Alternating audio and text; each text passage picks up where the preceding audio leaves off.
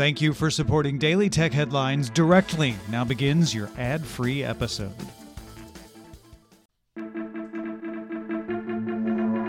These are the Daily Tech Headlines for Wednesday, September 30th, 2020. I'm Tom Merritt. Facebook announced it will let Instagram and Messenger users communicate across the two apps. Instagram users will be given the option to add Messenger, which will give them access to Facebook friends, as well as features like chat color, emoji reactions, co watching videos, and disappearing messages. Instagram users will not need a Facebook account, but users with both Messenger and Instagram accounts will have separate inboxes on each platform. Instagram users also get privacy controls, deciding whose messages go in a message request folder and who will not be allowed to reach them at all. A new Accounts Center lets users manage these cross app features and others like single sign on and eventually Facebook Pay. Reuters sources say the China State Council's antitrust committee is considering an antitrust investigation into Google over its Android platform.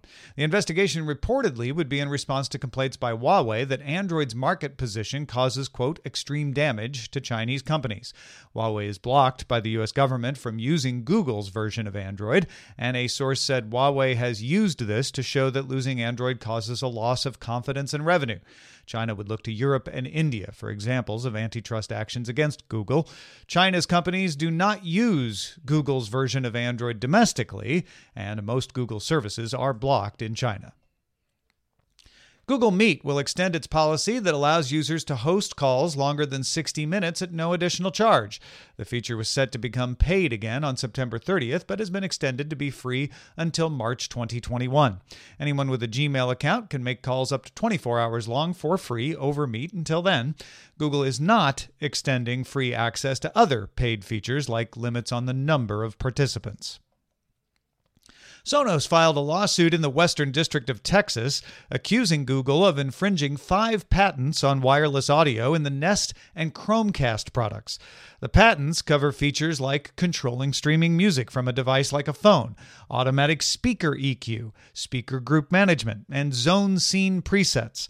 Sonos has a separate patent case against Google currently in front of the U.S. International Trade Commission and California Federal Court regarding more basic wireless audio functions like setup, playing in sync, and creating stereo pairs.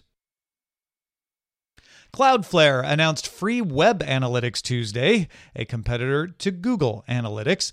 The Cloudflare product offers near real time end user behavior without tracking site visitors across the internet. Cloudflare does not use IP addresses to serve web analytics. It's meant for companies that do not need to do ad retargeting and want core analytics without compromising user privacy. Cloudflare Web Analytics is available right now to its paid customers at no additional charge and will come to all users in coming months. Apple's iOS 14.2 will include new emojis from Unicode 13.0, approved earlier this year. The new emojis include a smiling face with a tear, pinched fingers, two people hugging, a transgender flag, a disguised face, lungs, and more.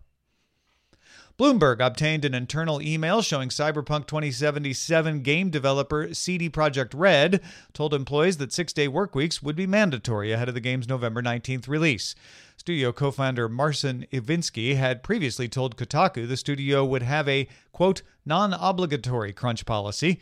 However, in the internal email, CD Projekt Red studio head Adam Badowski said, I know this is in direct opposition to what we've said about crunch, and added, we've extended all other possible means of navigating the situation. Cyberpunk 2077 was originally supposed to come out April 16th, was delayed to September 17th, and then again to November 19th. Apple and Epic have issued a joint filing in the case about Fortnite that the two companies prefer their case be tried by the court rather than a jury. Apple had filed a countersuit requesting a jury, and in a ruling on preliminary injunctions, the judge had recommended a jury trial as more likely to hold up on appeal. The case is expected to go to court sometime in July 2021. HP announced the G2 Omnicept Edition VR headset meant for enterprise customers. It includes eye tracking and pupillometry sensors for measuring eye dilation, a heart rate sensor, and facial capture. It can use this kind of data to estimate cognitive load, which can be useful in many training scenarios. The API for developers is GDPR compliant, and HP says it will de identify, aggregate, and secure all user data that it processes. The HP G2 Omnicept Edition is expected to launch in spring 2021. No price was announced. Finally, Samsung's 4K laser projector is available now in two models a 120 inch projector with 2200 ANSI lumens and 30 watt 2.2 channel setup audio goes for $3,499, and a 130 inch 40 watt 4.2 channel audio with 2800 lumens of brightness for $6,499. Samsung calls them ultra short throw. That means they can be set up right next to the wall they project to. Both models have the Tizen OS and voice control by either Amazon or Bixby. They're available now, shipping October 16th. For more discussions of the tech news of the day, be sure to subscribe to dailytechnewsshow.com and remember to rate and review Daily Tech headlines wherever you get your podcasts. Thanks for listening. We'll talk to you next time.